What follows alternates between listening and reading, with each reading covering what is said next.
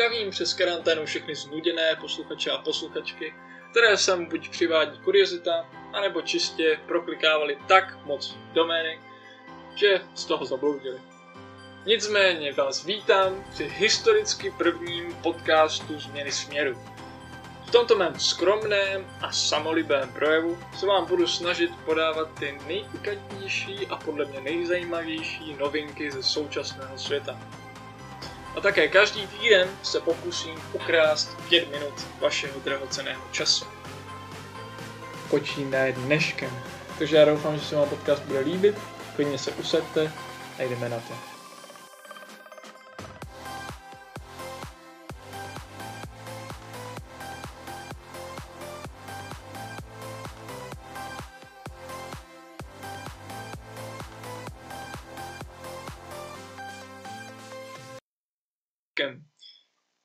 Demonstranti zautočili na argentinského prezidenta.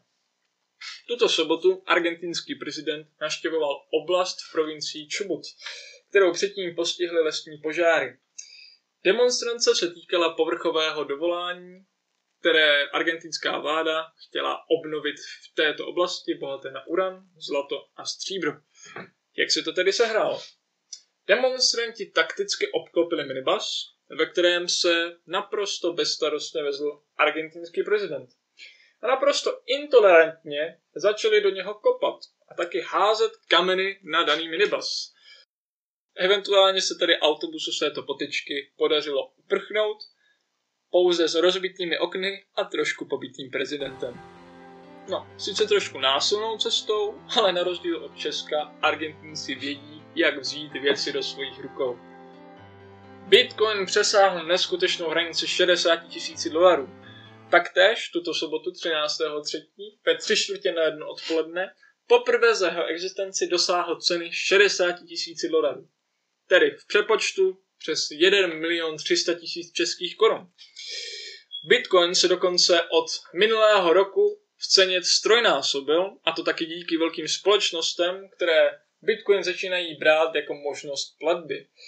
Avšak někteří analysté říkají, že nejnovější nárůst ceny bitcoinu je příčinou amerického stimulačního balíčku, který byl tento týden schválen. V únoru Elon Musk oznámil, že on a jeho společnost Tesla koupili bitcoin v hodnotě 1,5 miliardy dolarů a že budou brát bitcoin jako možnost platby za jejich produkty v budoucnu.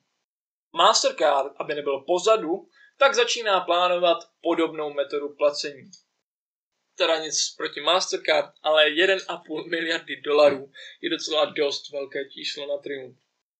Poslední zprávě našeho podcastu si zahrajeme na menší aktivisty.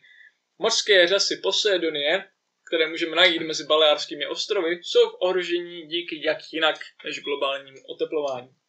Jeden hektar těchto řas může do sebe nasáknout 15krát více než jeden hektar amazonského pralesa. Avšak tyto řasy jsou v nebezpečí díky rostoucí teplotě vody a také díky lodím, které na dno spouštějí kotvy, které je tímto zabíjí. Jedna studie nám říká, že mezi lety 2008 a 2012 počet Poseidoní kolem ostrova Formentera klesl až o 44%.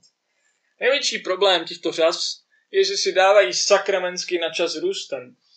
Což znamená, že škoda, kterou napáchá jedna kotva lodi, se tak může napravovat až tisíc let. No, vidíte, ani to nebylo. Pokud by byla vaše hlava ještě lačných vědomostí, tak určitě prolušíte naše stránky, jsem si jist, že vaše oko tady něco zajme.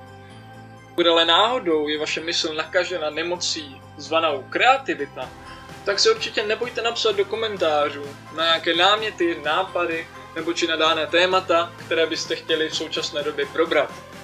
Takže doufám, že to příště uvidím mnoho komentářů a naslyšenou příští týden.